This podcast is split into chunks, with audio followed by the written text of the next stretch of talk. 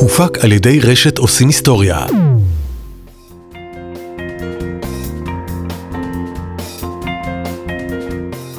לעומק הרפואה, שירות לציבור של חברת סנופי. והפעם, הקורונה, או COVID-19. הקורונה התפרצה לחיינו כמו מגפה. זה התחיל מדיווחים מעורפלים מסין, ובמהרה תפס את כל הכותרות, כשהמספרים קופצים מדי יום עם מעברי הגבול של הווירוס. ועם הכותרות הגיע המידע, המון מידע. כל כתבה מתיימרת להציג זווית אחרת, להביא מידע חדש ובלעדי, וקשה להאמין איך בתוך כל בליל המידע הזה מוצאים את עצמנו כולנו די עובדי עצות. בתוך אינסוף הכתבות, החדשות והדיווחים, אנחנו מרגישים שעדיין יש דברים שאנחנו לא יודעים, ובראשם השאלה הגדולה. מה אפשר לעשות נגד הקורונה? נכון, ישנן התשובות המוכרות, לשטוף ידיים, להסתגר בבתים, לשמור על היגיינה. התשובות האלה נכונות. לא נערער בפרק הזה על החשיבות של שטיפת ידיים. אבל בכל זאת, האם זה הפתרון המוחלט והיחיד? אלו עוד אמצעים ופתרונות נמצאים במחסנית שלנו. בתקופה בה כל ציוץ אקראי בטוויטר הופך לדיון מדעי, צריך לדעת את מי לשאול כדי לקבל תשובות שאפשר לסמוך עליהן. לאדם שאליו פנינו יש מה לומר, קודם כל, על הצפת המידע שאנחנו חווים בימים אלה. זה איזו מילה חדשה שאני המצאתי, יש לי עליה פטנט, שאני נתתי לה את השם אינפודמיה. זו פרופסור גליה רהב, מנהלת היחידה למחלות זיהומיות בבית החולים שיבה. ראיינו אותה במשרד שלה, בו הדבר הראשון שרואים זו המיטה. כן, מיטה במשרד. אלה החיים של גליה כרגע. זאת אומרת, יש פנדמיה, יש אפידמיה ויש אינפודמיה, שזה התפרצות של אינפורמציה, שאני לא זוכרת כזה דבר שראיתי אי פעם. פנדמיה משמעותה מגפה שאין עליה שליטה, ושתפוצתה רחבה על פני כמה יבשות. אפידמיה, לעומתה, יכולה גם היא להיות רחבה, אבל כל עוד יש עליה שליטה מסוימת, היא לא תיקרא פנדמיה. שפעת, לדוגמה, היא אפידמיה שכולנו מכירים, שכן היא מתפשטת בכל העולם, אבל מימדיה יציבים, ויש עליה שליטה מסוימת. החל מה-11 במרץ, הקורונה אינה אפידמיה. היא הוכרה רשמית כפנדמיה על ידי ארגון הבריאות העולמי.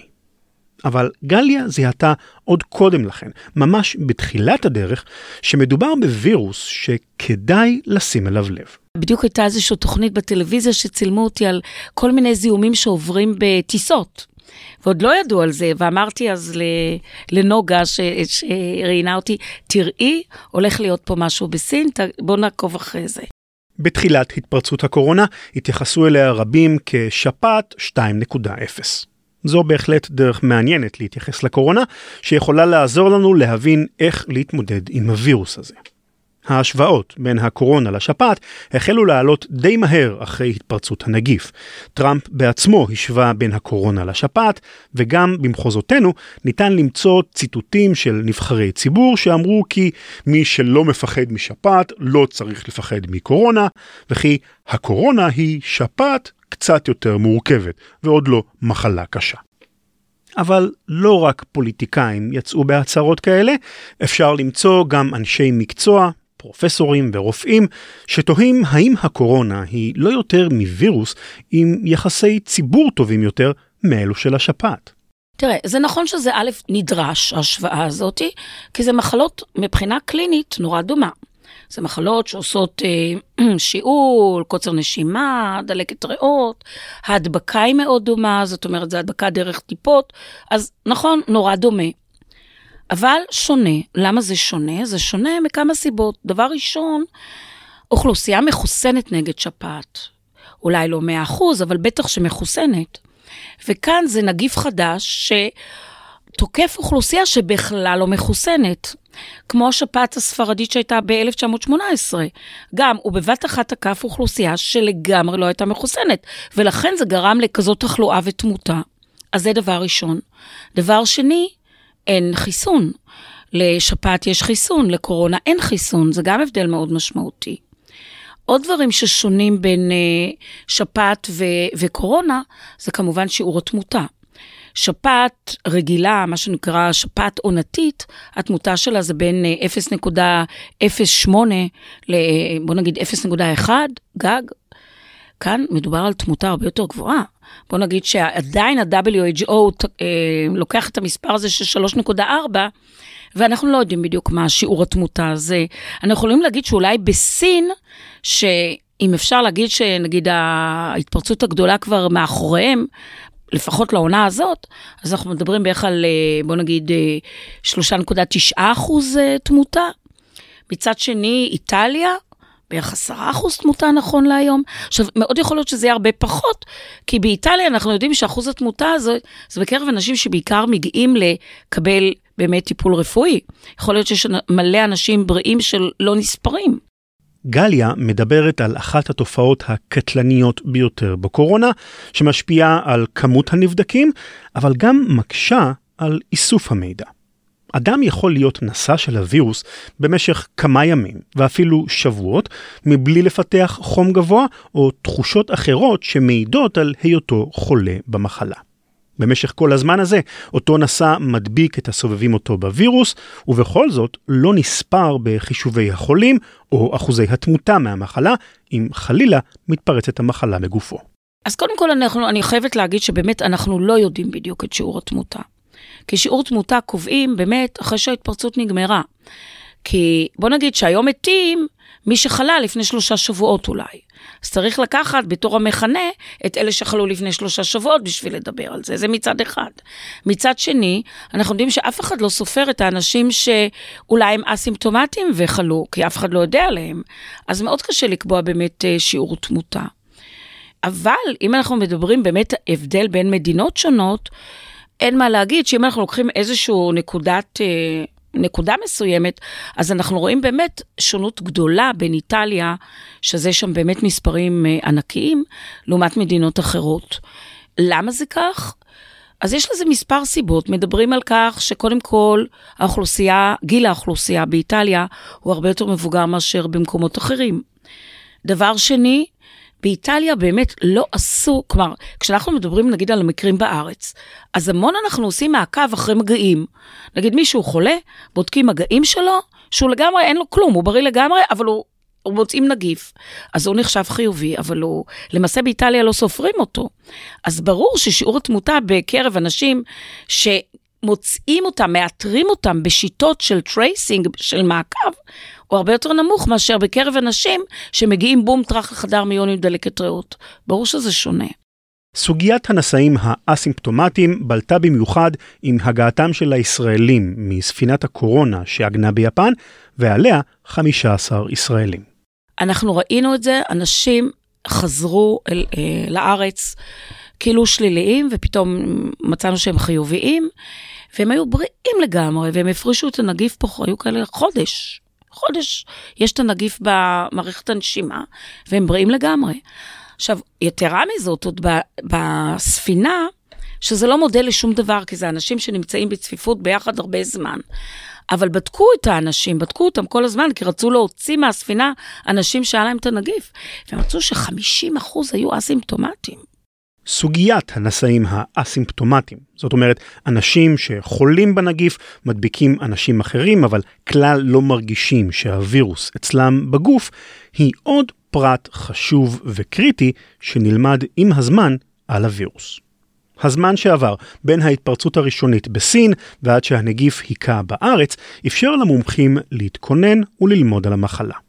בנוסף, גם החולים ספינת הקורונה נתנו למערכת הזדמנות ללמוד מקרוב על הנגיף לפני שהוא הגיע בכל עוצמתו. למדנו, א', שמחלה במרביתם מאוד מאוד קלה. שאם זה היה, בוא נגיד, לא קורונה ולא משרד הבריאות מכריח להשפז אותם, בחיים הם לא היו מושפזים החולים. חולים נורא קלים. עכשיו, מה למדתי על הנגיף? אז התחלתי להגיד שבאמת בהתחלה זה מחלה נורא קלה. אבל אחרי שבוע, פתאום הבן אדם יכול לקרוס לך.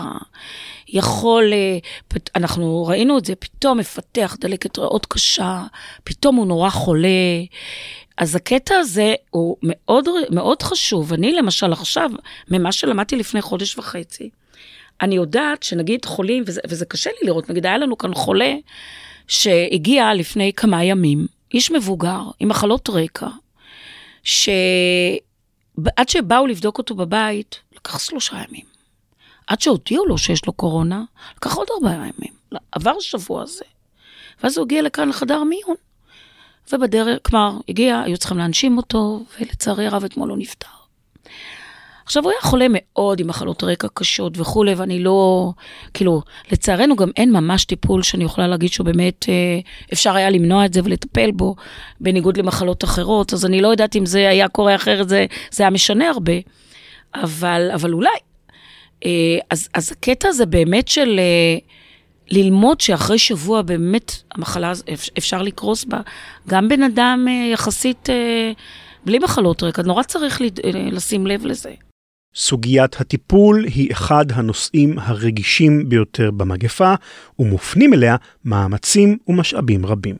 נכון להקלטת שורות אלה, אין תרופה למחלה, וניסיונות הטיפול מערבים תרופות מגוונות מתחומים שונים, בהתאם למה שאנחנו יודעים על מנגנון הפעולה של הנגיף.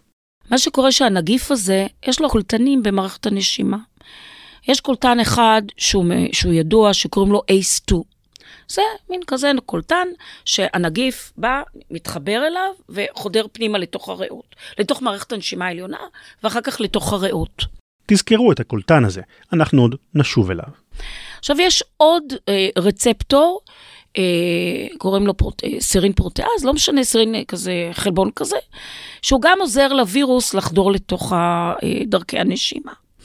אז הווירוס הזה חודר דרך הקולטנים האלה לדרכי הנשימה העליונה, לא תמיד הוא חודר למטה לדרכי הנשימה התחתונה, ואם הוא חודר לדרכי הנשימה התחתונה, אז הוא עושה דלקות ריאה,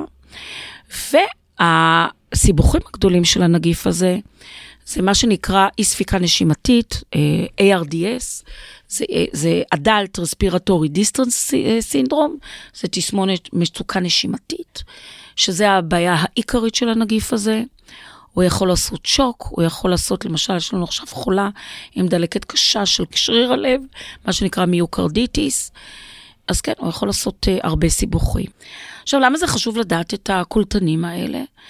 כי יכול להיות כל מיני תרופות שמשפיעות על החדירה, מונעות אותה, אולי מזרזות אותה, ויש המון תיאוריות, למשל כל מיני תרופות ללחץ דם, יש כאלה משפחה של תרופות שקוראים ACE Inhibitors, תרופות שבמון משתמשים בהן, כן משפיעים על המחלה, לא משפיעים על המחלה. תרופות ה-ACE Inhibitors הן תרופות שמשמשות בעיקר להורדת לחץ דם. תרופות ה-ACE Inhibitors מעכבות את אנזים ה-ACE שנמצא במקומות רבים בגוף ובמיוחד בריאות. בכך שהן מעכבות את האנזים, הן משפיעות על לחץ הדם, מפני של-ACE חלק חשוב במערכת ההורמונלית שמבקרת על לחץ הדם ארוך הטווח. כפי שציינה פרופסור רהב, השפעתן של תרופות אלה על חולי הקורונה עדיין לא ברורה.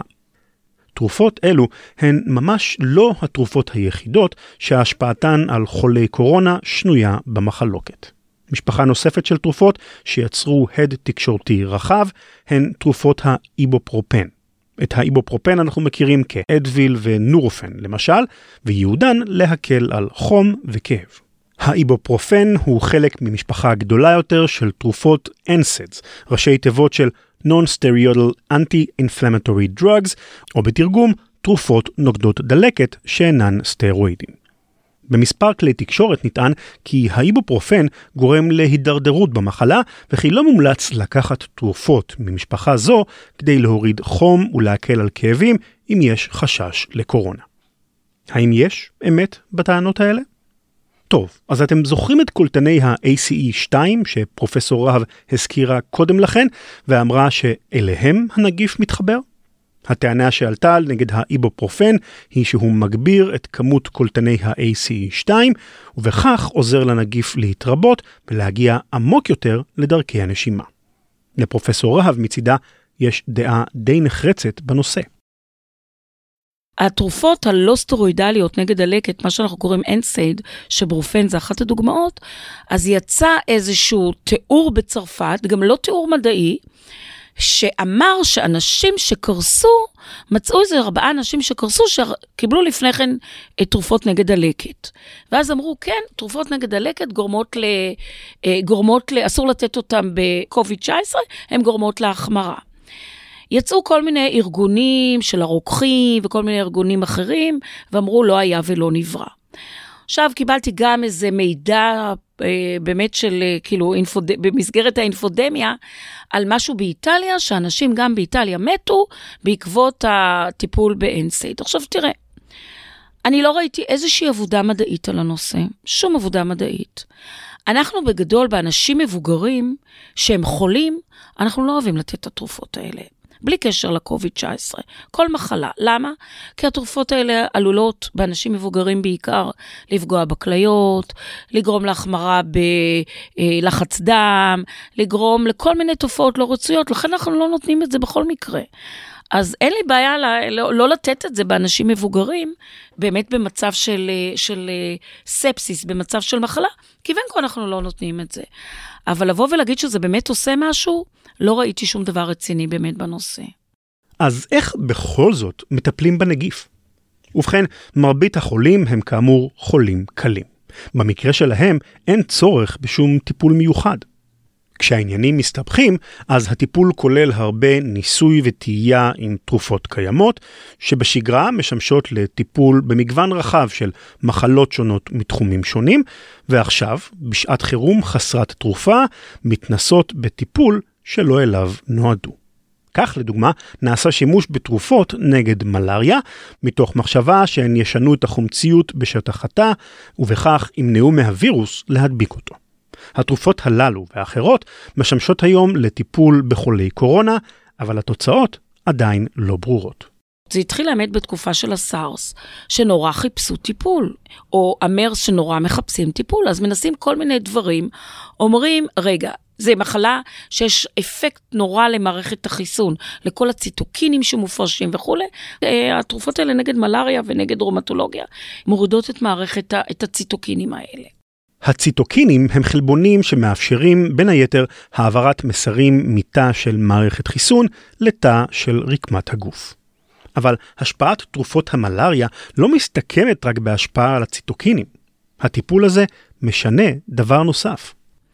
עוד דבר, אנחנו יודעים שהוא משנה מאוד את החומציות, הוא מעלה את הבסיסיות בתוך התאים של מערכת החיסון בצורה כזאת, הוא מונע שכפול וכל מיני תהליכים חשובים בחיידקים ובנגיפים.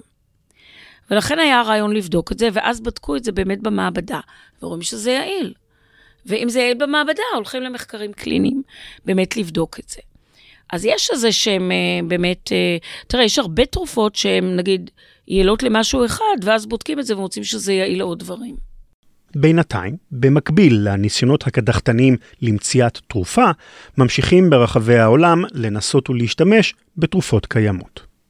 אנחנו במצב די בעייתי, כי אני יכולה להגיד לך שאין שום הוכחה שמשהו עוזר בשלב הזה. יכול להיות שעוד חודש, חודשיים נגיד אחרת. אבל כרגע, לבוא ולטפל סתם, זה קשה. נגיד, יש תרופה נגד HIV, נגד AIDS. האם אנחנו יודעים, התרופה הזאת כבר לא בשימוש, כי א', יש תרופות הרבה יותר יעילות, והרבה פחות רעילות, זה הדבר העיקרי. עושה המון שלשול והקאות וחוסר תיאבון, אז לא רציתי לתת את זה, והיום באמת יצאה עבודה שזה לא יעיל. אבל נותנים המון תרופות סתם, ואני אומרת שאנחנו חייבים לטפל רק במסגרת מחקרים קליניים, בשביל ללמוד. אבל סוגיית התרופות, או היעדרן, היא לא הבעיה היחידה בטיפול. הטיפול בחולים המבודדים מציב אתגר נוסף בשביל הצוות הרפואי. לתת טיפול איכותי מבלי לבוא במגע עם החולה. כל מגע עם החולה מציב את הצוות המטפל בסכנת הדבקה, כך שהתקרבות לחולה צריכה להתבצע רק עם ציון מיגון מקסימלי, וכל עוד אפשר להימנע ממגע, נמנעים. בשביל לצמצם למינימום ההכרחי את המגע עם החולים, הצוות הרפואי משתמש בשורה של טכנולוגיות מתקדמות, שבעזרתן בודקים את החולים ומתקשרים איתם מרחוק. זהו הטלמדיסין.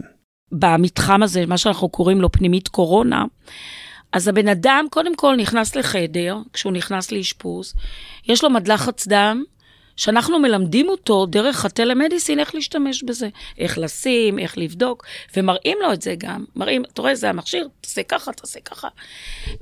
יש לו מד סטורציה שבודק את החמצן, יש דופק, עכשיו, אם הוא שוכב על המיטה, יש כזאת מערכת שקוראים לה early sense, שבודקת את הנשימות שלו, בודקת גם כל מיני טרנדס, כל מיני נטייה, האם יש פתאום נטייה להחמרה, נטייה לשיפור. יש, למשל, כשאני נכנסתי פנימה, ורציתי לבדוק את הבן אדם, אז אני עם סרבל, אני רוצה לבדוק עם הסטטוסקופ. אני שמה סטטוסקופ, לא שומעים כלום, אי אפשר. וכאן, מה אומרים לבן אדם? בוא תיקח את זה, יש מערכת כזאת, קוראים לה טייטו, אומרים לבן אדם, תשים את זה פה, ואני עם אוזניות, שומעת פי אלף יותר טוב. שומעת את הלב, שומעת את הריאות, רואה את הכל, שומעת את הבטן, שומעת את הדברים. הכלים הטכנולוגיים השונים מספקים לצוות הרפואי מידע רציף אחר מדדיהם של החולים וקצב החלמתם או הידרדרותם. הטיפול בחולים שמצבם הידרדר לאורך האשפוז, או כאלה שהגיעו לבית החולים בשלב מתקדם של המחלה, מערב לפעמים גם מכונות הנשמה. כשהווירוס חודר לריאות וגורם לדלקת ריאות קשה, זו הדרך היחידה להשאיר את אותם חולים בחיים. ההשלכות ארוכות הטווח על החולים שמגיעים למצב הזה טרם ברורות. כרגע הסטטיסטיקות שמי שמגיע להנשמה בטיפול נמרץ וכו', סטטיסטיקות שבערך שני שליש נפטר ושליש נותר בחיים. כן, זה לא נחמד. אז השליש הזה שנותר בחיים, האם הם יצאו עם שירים בריאות? יכול להיות. עם מחלת ריח קשה? יכול להיות. האם הם יצאו עם שירים בלב? גם יכול להיות. יש איזושהי עבודה מסיאטל שהראתה בקרב, נכון, מספר קטן, רק 21 מטופלים שהיו בטיפול נמרץ, שליש מהם היה להם פגיעה קשה בלב. אז האם יהיה להם פגיעות קרדיאליות, פגיעות כרוניות בריאה, בהחלט יכול להיות, עייפות כרונית, המון דברים יכול להיות. דבריה של פרופסור רהב לא פשוטים לשמיעה בלשון המעטה.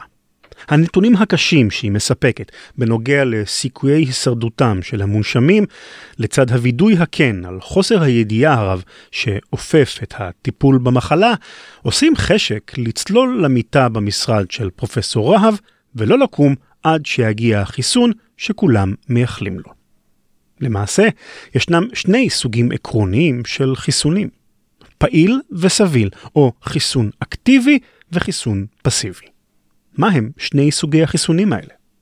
בחיסון אקטיבי אנחנו מכניסים לתוך הגוף וירוסים מומתים או מוחלשים, מעין גרסה מרוככת של המחלה, והמערכת החיסונית של הגוף לומדת להתמודד מול הנגיף המוחלש בכוחות עצמה. לשם ההסבר, הנה דוגמה שכל הורה יכול להזדהות איתה. כשרציתי ללמד את ביתי הבכורה לרכוב על אופניים, עשיתי את מה שעושה כל אבא רציני ומשקיען.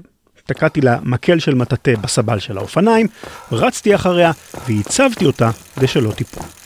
אבל הבעיה עם הגישה הזו ללימוד רכיבה על אופניים היא שאבא, איך נאמר זאת בעדינות, הוא לא בדיוק אצן אולימפי, ועד שהילדה למדה לשמור על שיווי משקל בכוחות עצמה, אני כמעט נפחתי את נשמתי.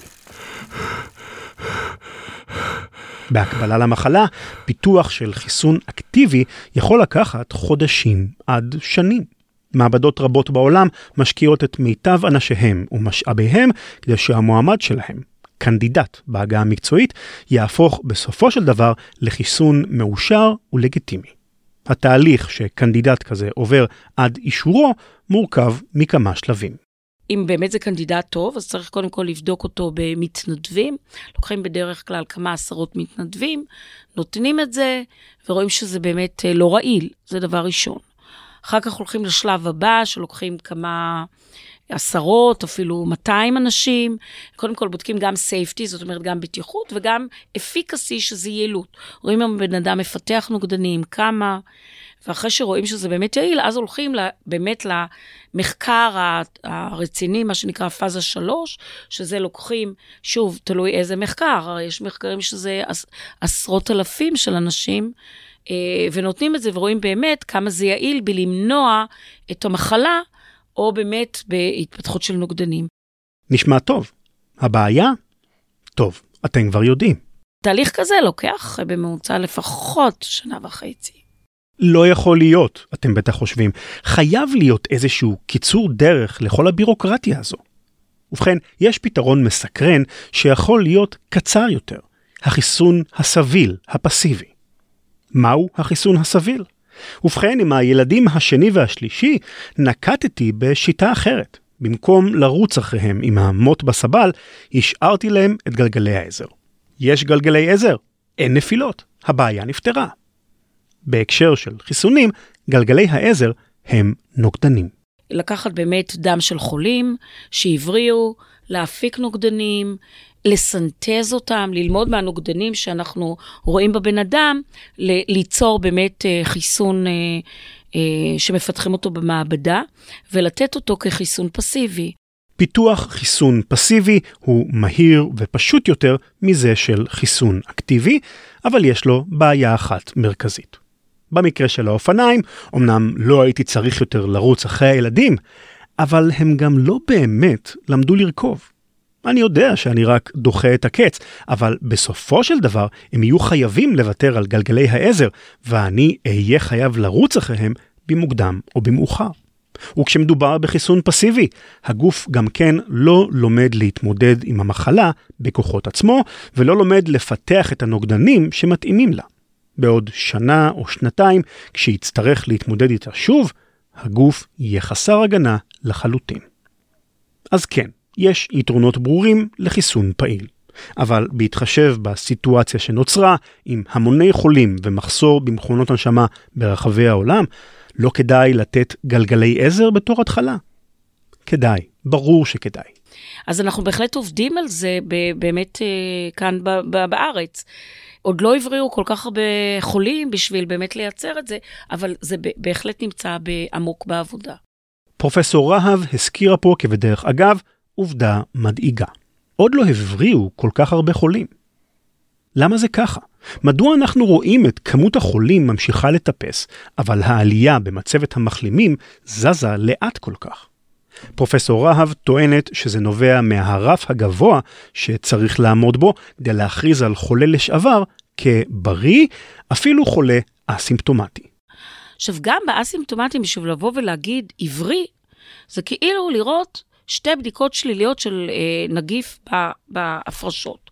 וזה דבר לפעמים שלוקח 1-2 חודשים. עכשיו, כולו אנחנו כמה זמן עם המחלה הזאת? בקושי 1.5 חודשים? איך זה בהשוואה לשפעת? עושים בדיקה אחת, וזהו, לא חוזרים על זה. הוא מבריא קלינית, בשבילנו הוא עברי. ולא בודקים, כי אנחנו כאן עושים את כל הבדיקות האלה, כי זה משהו חדש שאנחנו לא יודעים אותו, לא מכירים אותו. אז לאן כל הסיפור הזה הולך? התחזיות נעות איפשהו על הסקאלה בין אפוקליפסה נוראית עם מיליוני אנשים מתים, לבין רגיעה וחיים לצד הקורונה, ואולי אפילו העלמות מוחלטת של הנגיף עם בוא קיץ או בנסיבות אחרות. העלמות פתאומית של הנגיף היא לא פנטזיה חסרת בסיס. בתחילת המאה חווינו העלמות כזו של נגיף קטלני, הסארס, בן משפחה של הקורונה.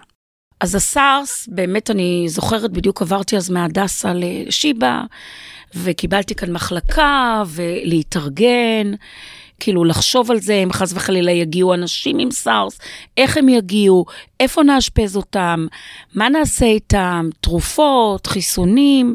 נגיף הסארס הגיח לעולם בפברואר 2003, הדביק כמה אלפי בני אדם בסין ושכנותיה, והרג כמה מאות. הוא היה אימת העולם. אחוזי התמותה הגיעו ל10%, מה שהפך אותו, לפחות נכון לזמן הקלטה זו, לקטלני בהרבה מהקורונה. הנגיף המסוכן התפשט ברחבי העולם, אבל אז, אחרי חודשים בודדים. ואיך שהתארגנו, ככה באמת המגפה הזאת נעלמה. למה היא נעלמה? זה גם נורא מעניין. איך מגפה נעלמת פתאום? אני רגילה שמגפה נעלמת בדרך כלל חיסון, נגיד אבובות שחורות, או כל מיני מגפות אחרות. אז זה לא חיסון, זה לא תרופה, ויש כל מיני תיאוריות, אף אחד לא יודע בדיוק איך זה נעלם. האם זה מזג האוויר שאנשים אומרים, האם זה בגלל שבאמת עשו מניעת זיהומים כמו שצריך, הפסיקו עם הטיסות, מעקב אחרי כל מי שחולה והמגעים שלו, אני חושבת שזה באמת מה שסיים בסוף את ההתפרצות. מה אפשר להסיק מכך לגבי ה-COVID-19? לא ברור. אפשר להאמין לתחזיות השחורות, אפשר להאמין שהנגיף ייעלם, כמו שקרה לבן משפחתו ב-2003, ואפשר להאמין למשהו באמצע. פרופסור רהב מצידה, עייפה מהתחזיות הבלתי נגמרות.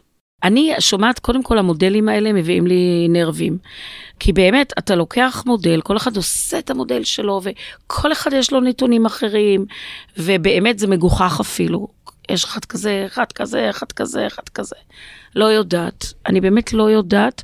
אני לא חושבת שזה יגבה כמו הסארס, אני חושבת שזה כן ילך ויתפשט, ואני מקווה שאנשים פשוט תפתחו לזה חסינות.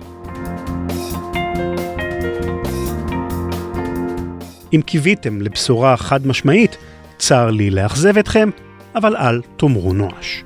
כמו ששמעתם בפרק, המסע אחר חיסון הולך וצובר תאוצה, וקיים סיכוי ממשי שחיסון פסיבי יפותח בטווח זמן סביר יותר משנה וחצי. ישנו אגב סוג חיסון נוסף שיכול להגיע מוקדם יותר מהתחזיות המחמירות, חיסון mRNA. ה-mRNA הוא שליח של מידע מה-DNA לתאי הגוף, ובמקרה זה הוא נושא עמו מידע לגבי אופן יצוא הנוגדנים כנגד הנגיף. זה גם ההבדל המהותי בין חיסון mRNA וחיסון פסיבי. בחיסון פסיבי נותנים לגוף את הנוגדנים עצמם, בעוד שבחיסון mRNA נותנים לגוף את המידע כיצד לייצר אותם בעצמו. פיתוח חיסון זה הוא זול, מהיר ויעיל יותר מהאלטרנטיבות. אמנם טרם אושר בעולם חיסון כלשהו שמבוסס על השיטה הזו, אך בהחלט יכול להיות ששעתו הגיעה. בנוגע לתרופה המיוחלת, גם כאן ניתן לצפות להפתעות. ההיסטוריה המודרנית רצופה בתרופות שנרקחו לטיפול בדבר אחד, ולבסוף התגלו כיעילות בטיפול בדבר מה אחר. הדוגמה המפורסמת ביותר היא תרופה נגד אינפוטנציה, אבל זו בהחלט לא הדוגמה היחידה. ישנה גם תרופה שמשמשת לטיפול בקרון, אבל במקור נועדה לטיפול במחלת אור, או תרופה לטיפול בטרשת נפוצה שייעודה המקורי הוא לטיפול בלוקימיה. אז נכון, יחלוף זמן מה עד שיתקבל קונצנזוס על תרופה כזו או אחרת, אבל ישנם כבר מספר חולים בעולם שהבריאו אחרי שהטיפול בהם כלל תרופה שקיימת כבר בשוק. כך או כך, אם הצלחנו לעשות לכם סדר בתוך האינפודמיה שאנחנו חווים בימים אלה, זו כבר נקודת אור.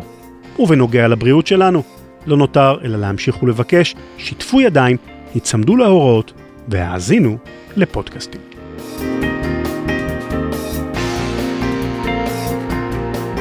עד כאן לעומק הרפואה. תודה לפרופסור גליה רהב, מנהלת היחידה למחלות זיהומיות בבית החולים שיבה תל השומר. תודה לגיא בינון שכתב, ערך והפיק את הפרק. אני הייתי רן לוי, נשתמע בפרק הבא.